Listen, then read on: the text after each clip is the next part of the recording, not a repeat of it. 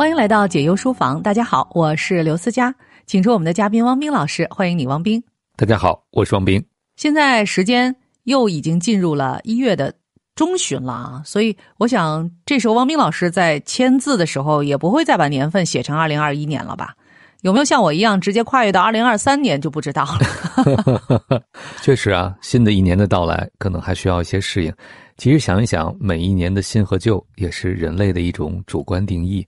但如果我们都有一种超能力，在每一天都能以一种新的雀跃的心情去迎接的话，那可能才是妥妥的人生赢家吧。嗯，所以呢，这就需要有敏锐的感官去感受每一件事情、一个细节带给我们哪些新的体验。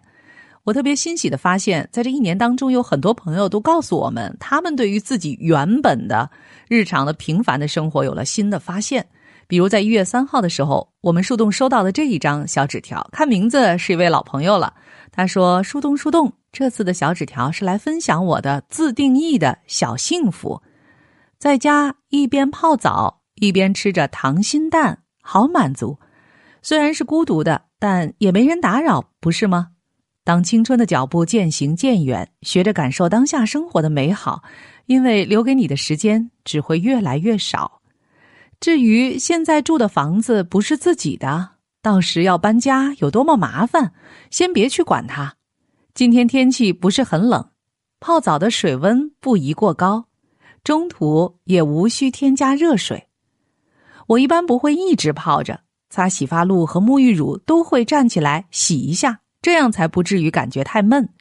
刚搬来这里的时候，会用上浴盐和精油，然后还会往浴缸里撒玫瑰干花。只是这些清理起来太费劲了，于是现在一切从简，只用清水泡。洗完澡，擦干身体，吹干头发，擦上香香的润肤乳和护发素，让身心带着香气进入甜甜的梦乡。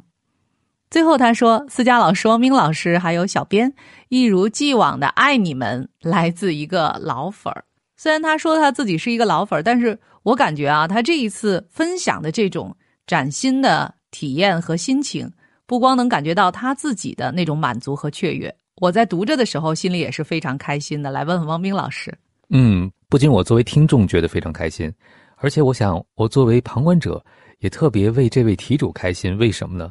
因为他好像可以寻得一个新的职业，就是写一本书叫《自定义的小幸福 》。他对幸福细节的描摹特别的入心，而且呢，让我们很有代入感，也在跟着他一起去体验在那个泡澡的当下，包括泡完澡之后那种舒适、温暖的感觉。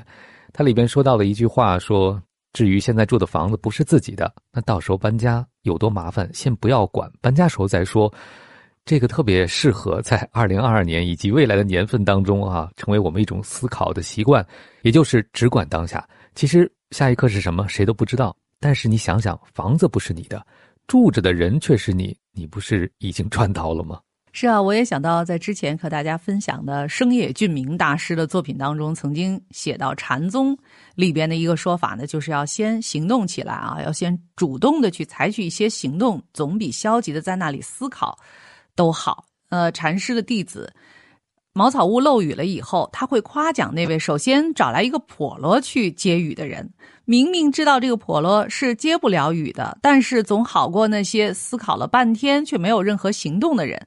因为我想来想去啊，可能婆罗里头搁一张油纸就能够管用了呢。所以有的时候我们就是先要在自己的生活当中去生活起来。虽然好像生活只是我们周围的那些环境啊，就是我们日复一日、年复一年正在做的这件事情，但是有多少人是真的在生活呢？我觉得我们的这位题主现在可以说他就是真的在生活了，因为他体验到了。而刚才汪明老师所说的啊，你可以把这个自定义的小幸福写成一本书，甚至就把泡澡这件事儿啊 也写成一本书，这并不是一个夸张的说法，因为。我们的体验并不是微不足道的，这就是我们生命的每一个瞬间，生命的每一个历程。生命之所以宝贵，正因为是有这些瞬间和我们的体验在，不是吗？王明老师觉得，是不是我们的这位题主真的可以把日常的一些更多的感受，泡澡以及泡澡之外的所有的这些，都可以细细的记录下来。当他有时间、有心情的时候，嗯，我们经常说要提高大家每个人去品味当下的能力，如何能够增进我们对当下的品味呢？啊，我觉得比较差的一种方式是简单的拍照，因为很多人拍照完了，这个当下对他就失去意义了。当然，如果你要翻出来细细的重新品味你的照片，那是另外另当别论。但是大部分人，我估计拍照立此留存之后，就再也不会去翻看了。就像刚才思佳所说到的，我觉得你的笔触特别的细腻。更重要的是，当你能够以这种方式去描摹出你的感受和体验的时候，第一个，你等于是放大了。并且是再次重新体验了当时的感觉，有些细节，当我们去书写出来的时候，可能会想到和当下那个时刻的时候不一样的心思，这可能也会让你从现象当中悟出某种本质，比如最后就变成了泡澡的道理，是不是？还有一点呢，就是当你把这种方式分享给别人的时候，也是在引导别人如何去认真的体会他们在当下所正在经历的每一刻。嗯。嗯，有鉴于此啊，因为我们两个人都觉得你有这方面的才华和天赋啊，所以我们今天要分享给你另外一本书，书中的内容或许会对你日后的创作有所启发。这本书就是我非常喜欢的《磨灭之父》，作者是日本四方田犬彦，由磊克翻译。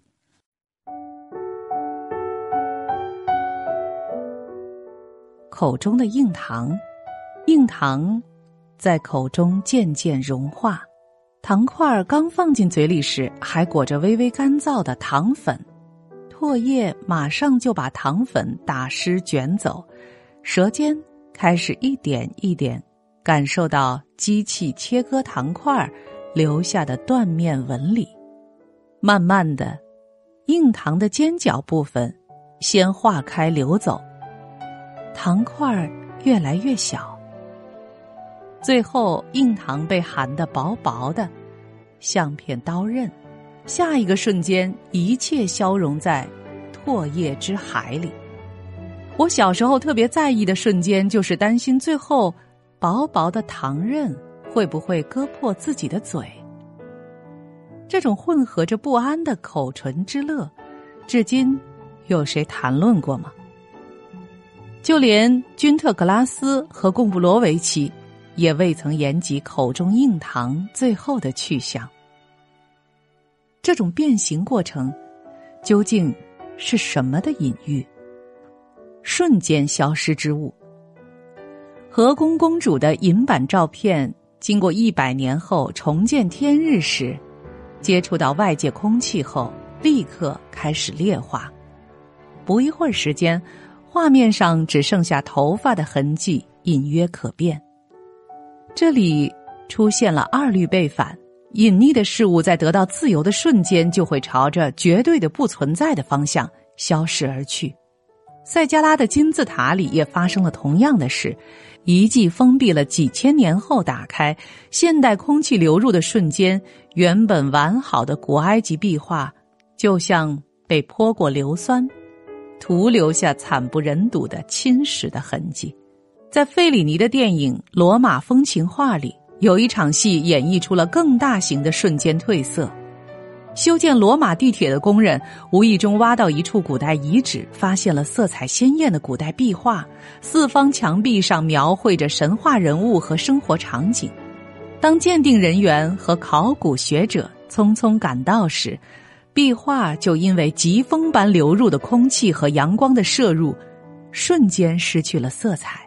变成了平淡无奇的土墙，这一幕就像在嘲笑艺术是永恒的这个观念。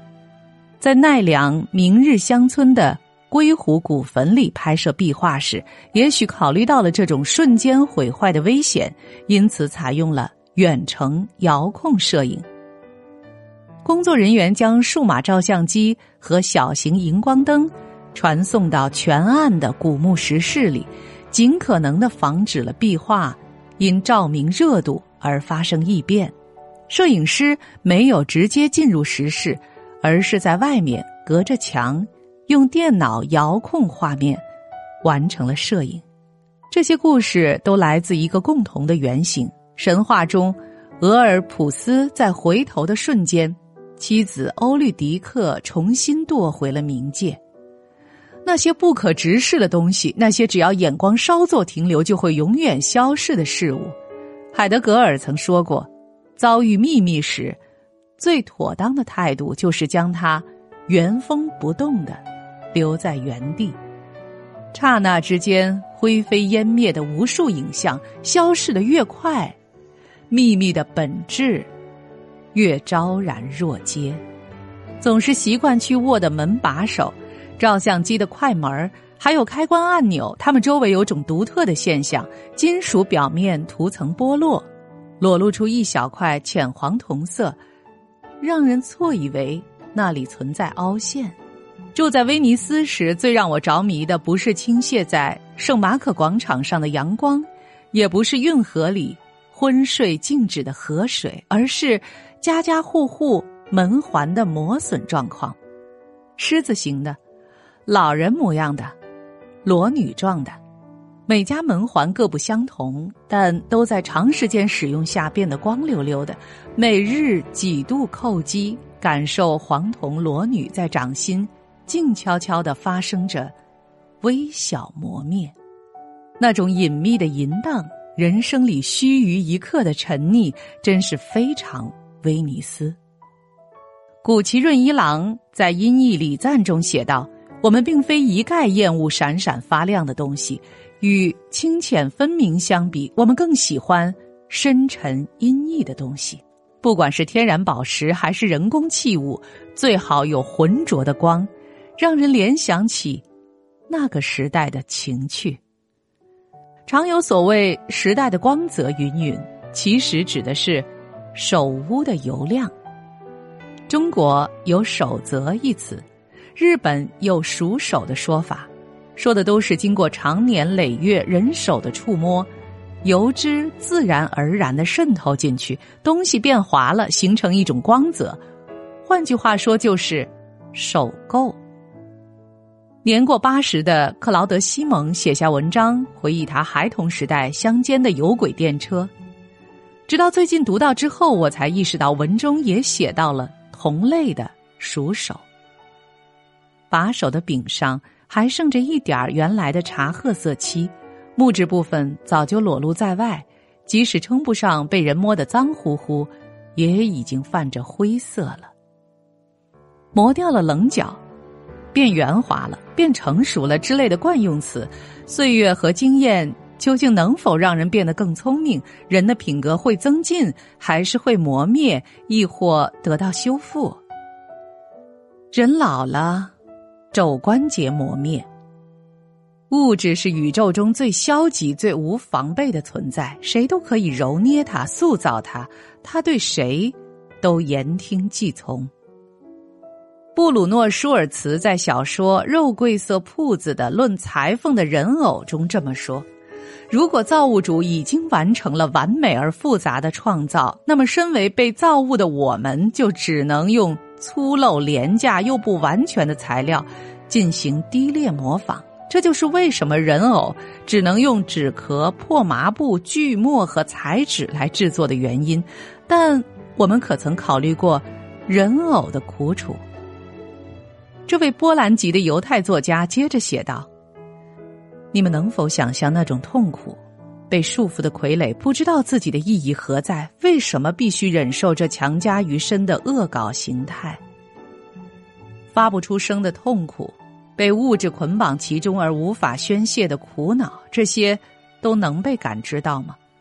那张用麻屑和布做成的脸上流露出愤怒的表情，接着这种愤怒、痉挛和紧张将永远被囚禁在盲目的憎恶里，没有出口。按照舒尔茨的说法，人偶体现的是承受了暴行的物质的悲惨，在民众们施虐般的嘲笑声里咬着牙承受自身命运的傀儡，岂不就是物质界的凄惨的牺牲品？被关在杂耍团鸡怪展场里的蜡像，夜夜发出的呻吟哀鸣；木偶和淘气小人用拳头叩击牢狱发出的悲痛呼喊，人们。可曾听到？这一节还有很长，从口中的硬糖开始，他想到了很多很多和磨灭有关的，甚至于更多的事情。呃，后面的那些部分，可能对我们的题主来说，离他现在的生活稍微有一点远。但是，我觉得这正好是一个不断的去体验生活细节，不断的去开动自己感官的人，可能在下一刻他所会自动联想到的一些事情。我觉得这是非常令人着迷的，不是吗？来问问王斌老师。嗯，就像刚才书中所说到的，物质是宇宙当中最消极、最无防备的存在。谁都可以揉捏它、塑造它，它对谁都言听计从。所以在我们下一次吃糖的时候，有没有能像我们的作者一样，去认真的体会糖粉、糖块，还有包括那个非常精妙的翻译叫糖刃，薄的像刀片一样的糖的残块。其实，在刚才的文字当中，我就在想，每个人的人生也在经历磨灭，我们周围的世界、物质世界也在经历磨灭，所以每一个时刻都是相当独一无二的。既然物质世界是如此的疏忽易逝，感知它，我觉得是留住它的唯一可能，让它成为你的记忆，成为你的感受。如此看来，其实，在生活当中，我们有太多值得去感知的东西。刚才作者说，他特别喜欢那个被擦得锃亮的门把手。在我们的生活当中，随着消费主义的入侵，我们总想的是要新东西，但是这本书里讲到的磨灭，恰恰是时间对物质。所留下的痕迹，时间对物质留下痕迹就不能用一次性的。当我们马上更替更迭的时候，肯定没有办法留下任何的痕迹。所以，如果我们能够体验当下，能够认真的去感受周围的一切的话，一定不会总会想下一个在哪里，下一个更幸福的可能在哪里。因为你投入其中的时候，你就不会总想未来了，你的身心都沉浸在这个当下。嗯，所以。我们的这个题主可能他那个浴缸快有守则了吧？就是在书里头所说的啊，就是不管是日本人的说法还是中国人的说法，日本人叫熟手啊。最后呢，可能你经常使用的那些东西当中，就会和你的生活，甚至于和你和他们的接触，嗯。发生了某种关系，所以改变了你，也改变了他们，磨掉了棱角，变圆滑了，变成熟了。当你有了这些细微的体察之后，你可能就会进一步像作者这样思考：那岁月和经验究竟是让人会增进品格呢，还是会磨灭呢？还是会得到修复呢？会让人变得更聪明吗？总之，如果对各个关节和其他的这个器官来说，人生是一个。不断进行着退行性病变的一个过程，所以是不是应该抓紧现在的每一个时间去尽情的体验这样的人生，才会算是更加值得的呢？今天在我们引用的这篇文章，就是磨灭之父四方田犬彦的作品《口中的硬糖》当中啊，他在后面的章节再次引用了舒尔茨的作品。他说，在老旧的房子里，总有被人遗忘的房间。他们因为连续几个月无人造访而枯萎于四壁之间，孤立隔绝，砖墙裸露在外，随即从我们的记忆中永远湮灭，渐渐的连自身的存在也丧失了。那些背面楼梯通向的屋子的门扉，长时间被住户视而不见，于是他们跌落进墙体里，被墙囚禁。曾经为门的痕迹，都化成了裂缝和断纹组成的奇妙纹理。在我们熟悉的旧衣橱那刷着油漆的木纹里，在它们的脉络中，包含着多少古老的、充满智慧的苦痛？谁能从它们中辨认出被打磨抛光到面目全非的旧日面容、微笑和眼神？这是不是又为我们题主在日后对生活的体察开拓了一个新的空间呢？如果他是一个经常会租房子的一个朋友啊，正是因为不能一直的居住在这里，不正好可以去关注每一处居所，它到底有什么不一样的痕迹、不一样的裂纹，而它又来自怎样的历史和过去的故事呢？这算是生活当中的一种游戏吧？王明老师觉得呢？嗯，因为我们知道和对象相处的时间有限，我们才会格外的珍惜。也就是死亡或者磨灭赋予了这个当下真正重要的意义。如果它将永垂不朽，那其实今天看、明天看不都一样，没有区别了吗？正是这样的消逝，不仅让每一个时刻独一无二，而且特别值得我们去关注。就像刚才三老师提到了租房子，我相信很多朋友也是租房子的。那有些朋友就会讲到了，因为我没有自己的住所，我就心心念念我拥有了自己的房子会怎样。但是很多人，当我们拥有了自己的房子，甚至很多人笃定自己将在这里度过余生的时候，我们真的还会如此用心的去体验我们所正在拥有的这些东西吗？还是觉得既然它已经是我的了，所以它已经不重要了？那可能就是消费主义所说的，因为这个东西是你的了，你永远在想下一件还不是你的东西。可是如果我们老用这种方式去对待环境、对待自己、对待自己的拥有之物，那大概真的是没有一刻是真正满足的。但是倒过来，当我们今天真正听懂了作者所说到的磨灭，因为一切终将逝去，所以还在一起的每一刻都值得格外的珍惜和感谢。嗯，对，其实一切终将逝去。这个磨灭之父在封面上头写到的是这个书的核心：沧桑是美，凋敝是美，破灭也是美。磨灭就是将时间的残酷化为艺术。天地自然是人眼看不见的巨大石墨。我们的身体是时间缝隙里的短暂存在，所以就要利用我们这个短暂存在去体验这个天地之间的无限美好吧。最好的祝福给我们的题主，也给我们每一位正在体验生活的、正在真正的生活着的朋友们。在上半时段呢，我们的题主啊，一个对生活充满着好奇的体验。呃的一个朋友给我们讲述了他发现的、他定义的生活当中的小幸福。其实，我想，如果每一位朋友都能够像这位朋友一样，去试图定义自己日常生活当中那些可能被自己所忽略、不认为是一个非常重要的事情，然而却能切实带给自己幸福体验的那些事情，可能生活在我们的眼中看起来已经是全然不同的了。从这个意义上来说。可能真的是每一天都是崭新的，就像我们这位朋友所说的，你像他每一天如果都去泡澡的话啊，那这个水的温度也要随着气温进行调整，每天自己的心情也不同，所以一切的一切都不可能回到原状。就像人不能两次踏进同一条河流啊，人也不能两次泡进同一个浴缸当中，是不是？问 王斌老师。非常同意你刚才的说法。其实人生每一天，虽然可能按照我们的日程表来讲，日子是高度的重复，但每天的生活却没有真的在重复。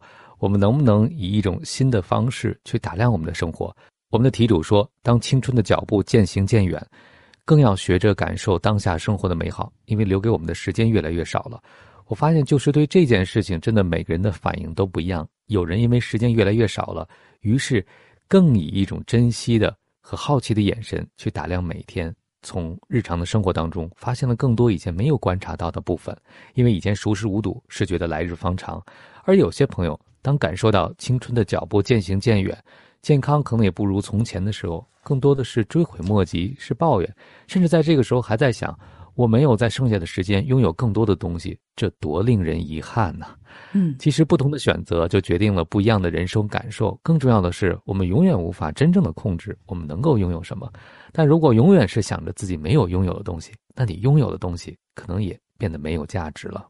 所以，其实最好的办法，呃，最好的珍惜生命的这个办法呢，就是调动自己的所有的感官去体验这一刻当中的那种美好。我们的这位朋友，我不知道他在二零二二年当中啊，是否也会在面对新的烦恼，或者是在下一个时刻呢，又被那种啊，我什么时候又要搬家了？可能或者房东又会给他发出一个什么样的通知？我希望不会啊。但是有的时候生活就是这样，你很难在一个时间去预测下一刻会发生什么。但我想，当他拥有这种能力的时候，就是他能够定义。自己生活当中小幸福这种能力的时候，那我觉得就真正是可以处变不惊了吧？处变不惊呢，是指遇到什么事情都不要惊慌，但并不是指遇到什么样的事情啊都以不变应万变。我们当然要非常灵活和有弹性的应对生活，这是我们从二零一七年就开始不断的告诉大家的事情。而现在好像这个弹性、灵活、独立思考，呃，这好像越来越能派得上用场了啊！虽然这并不是我们真正希望看到的。来问问王斌老师。关于独立思考，我觉得题主就特别擅长这一点。他说了一句话，我印象非常深。他说：“虽然是孤独的，但是也没有人打扰，不是吗？” 独立思考就是我们能够用自己的方式去观察生活，而不是人云亦云。有人可能会说：“你看，我都到这个年纪了，还租着房子，而且一个人泡在浴缸里孤零零的，我觉得好像自己很失败。”但是，当我们用另外的方式来看待同样的情境的时候，你的内心可能有完全不一样的判断，完全不一样的感受。独立思考的人，往往能够在别人认为哈不能接受的境况之下，发现一些特别的、值得去珍惜，或者是值得去好奇和探索的角落。当我们跟别人保持步调一致的时候，就等于把自己的大脑也关闭了。而在现在一个充满未知、可能对很多事情没有人知道终极正确答案的时代当中，每个人的思考，就像刚才赛老师说的，每个人的感受都可能具有同样的价值，因为没有一个人敢说对未来将要来临的这个大时代，我是专家。嗯，所以最后呢，还以我们今天和大家分享的这本书啊封底的一些话。来再次告诉大家，到底在我们的生命当中什么是重要的？而其实，在说这些话之前，我们可能很多经常听节目的朋友已经知道了，我们的生命本身就是由时间组成的，是不是？所以，磨灭是时间的艺术，万物的宿命，宇宙的永恒命题，岁月流淌漫溢的洪水，人伸出的摩挲之手，文字时段。持续，最终慢慢融化。这本书《磨灭之父》是日本文艺批评大师四方田犬彦的作品啊，以独特的视角探索磨灭之美。但是，我觉得借用他的这种哲学的视角啊，如果我们自己每一刻都能够意识到啊，最终。将会被磨灭的是我们人的生命本身的话，我们是不是就可以重新的去思考和定义我们在每一天所感受到的世间万物，以及我们生活当中真正的幸福呢？王明老师在最后要不要给我们的题主再留个什么作业，或者是给其他的朋友，那些还在为未来的不确定而焦虑的朋友留些什么样的作业呢？我想，无论对题主还是正在焦虑的朋友，我们都可以留同一个作业。就是去书写吧，书写这个当下，包括书写这个当下的焦虑和这个当下你正在感受到的一切。我想题主应该有更多的时间用来去发挥你的天赋，或者说你手里的这个兵器啊，用书写的方式帮助你自己，也帮助更多的人进入当下。而对生活未来看不清楚而焦虑无比的朋友来讲，把你莫可名状的焦虑本身，把这种体验当做一种。瞬息万变的、值得去好奇的事情，以一种观赏者的角度或者观者的态度把它记述下来，也许你会发现，你并不等于焦虑。因为当我们和焦虑抱作一团，甚至天人交战的时候，你慢慢也会被这段情绪所裹挟。但当你能够沉淀下来，就像我们这位泡澡的朋友一样，去观察生活，去体验浴缸里水的温度的时候，去体验。焦虑是个什么样的样貌？焦虑它会说话吗？它是一个什么样的气息？它是一个什么样的温度？也许通过这样的细腻的观察，你会慢慢发现，它没有你想的那么可怕。嗯，那最后忍不住再和大家分享《土染草》其中的一句话：“花盛开，圆月朗照，世人所能观赏，难道仅限于此？对雨恋月，垂帘幽居，不问春归何处，亦有深趣。”这段句子出自《土染草》的第一百三十七段。据说呢，这个用现代语注释应该是这样的：就是说，樱花的美丽不止在盛放时，赏月不必只在满月之夜。雨夜仰望水雾迷蒙的天空，想象那望不见的月华是一件乐事；从天边低垂的浓云里寻找春的气息，也是一件幸事。也就是说，没有哪一个时刻才是值得记录的。每一个在生活当中被你体察到美好的时刻，其实都是值得去玩味和记录的。如此一来，我们的人生也就丰盛、饱满和幸福了。感谢汪斌，感谢各位的收听和陪伴。我是刘思佳，过一会儿还有好书慢读，再见。解忧书房，听见万物，疗愈忧伤。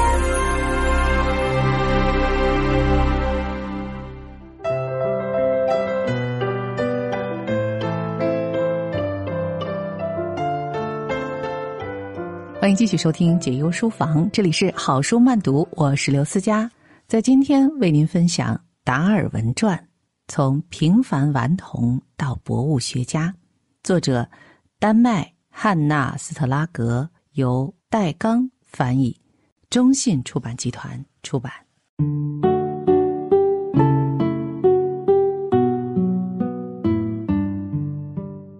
一八三二年初，当贝格尔号在里约热内卢附近锚泊时，丹麦动物学家彼得·威廉·隆德在前往巴西东部定居途中，也穿越了这座城市。这又是一位对自然史痴迷不已的前医学院学生。他起初只是研究和收集他所遇到的每一样东西，从蚂蚁、蜗牛到鸟类。但在一八三五年，一次几乎是保罗启示那样的经历，使他转向了后来令其名声大噪的专业。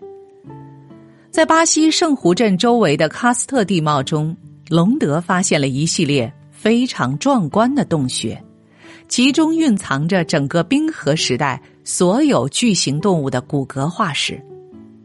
在之后的八年里，他一直在此地不停的发掘。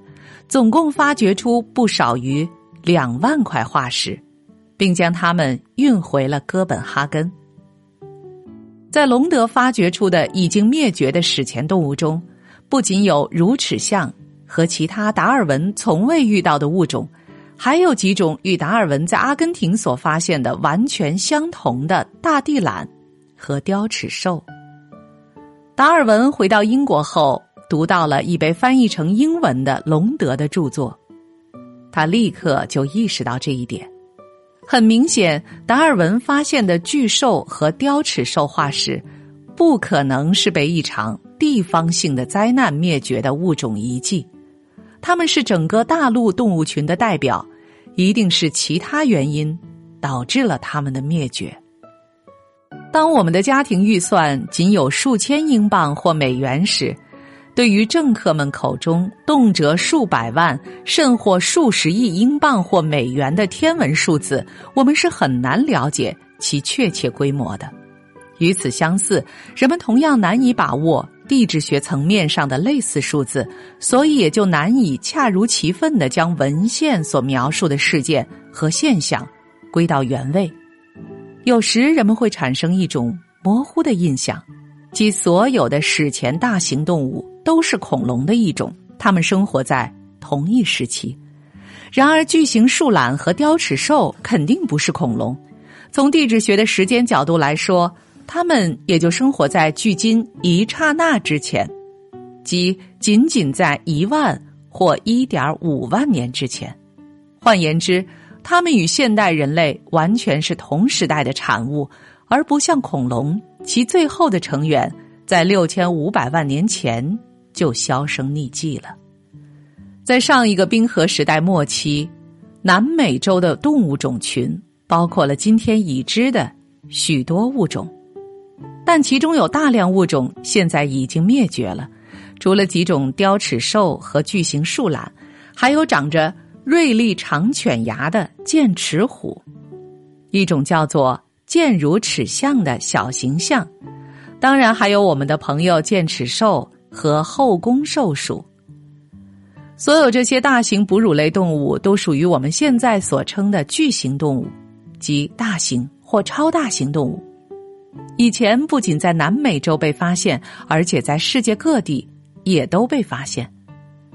在巨型树懒和雕齿兽栖息于南美洲的同一时期，猛犸象、爱尔兰麋、披毛犀、洞熊和草原野牛。生活在欧洲，在澳大利亚有巨型袋鼠和巨型树袋熊，北美是猛犸象、乳齿象、美洲狮和剑齿虎的家园，非洲是个例外，那里的热带大草原上至今仍然有巨型动物在奔跑，不过那也只是这种巨型动物种群的微不足道的幸存者而已。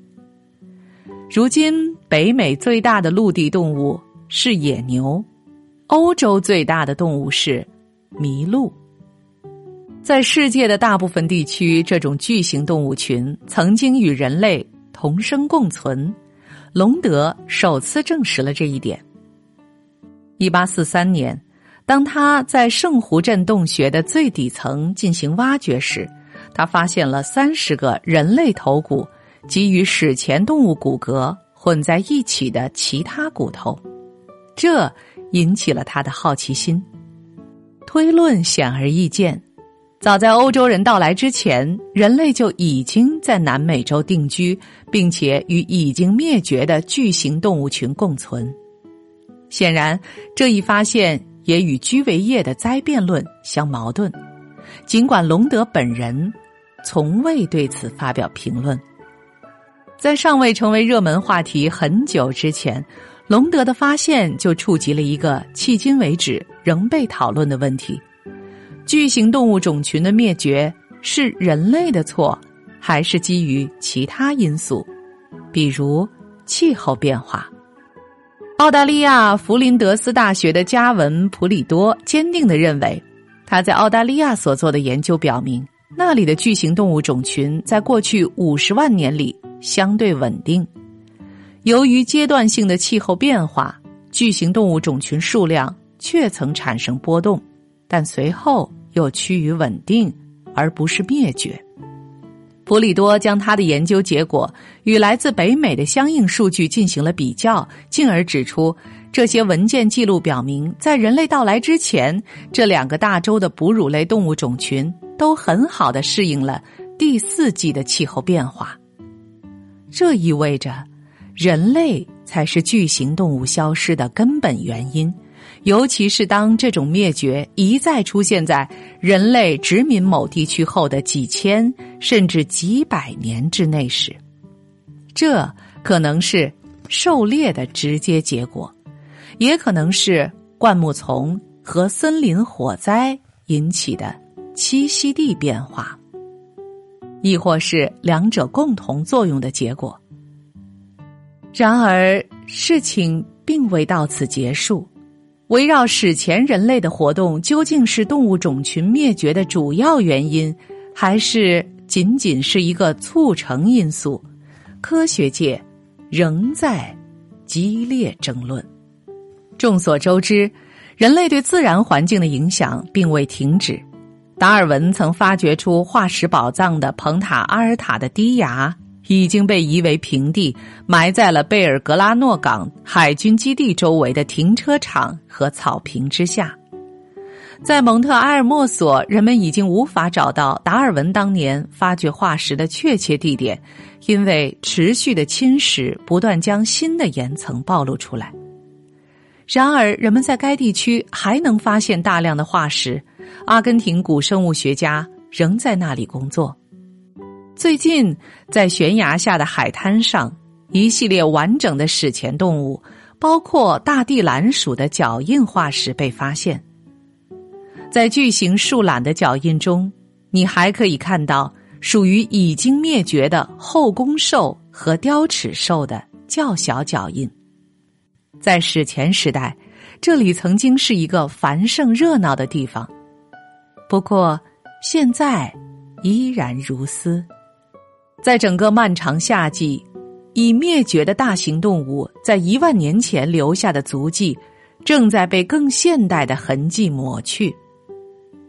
四轮驱动的越野车在海滩上呼啸而过，丝毫也不会顾及。这里的历史。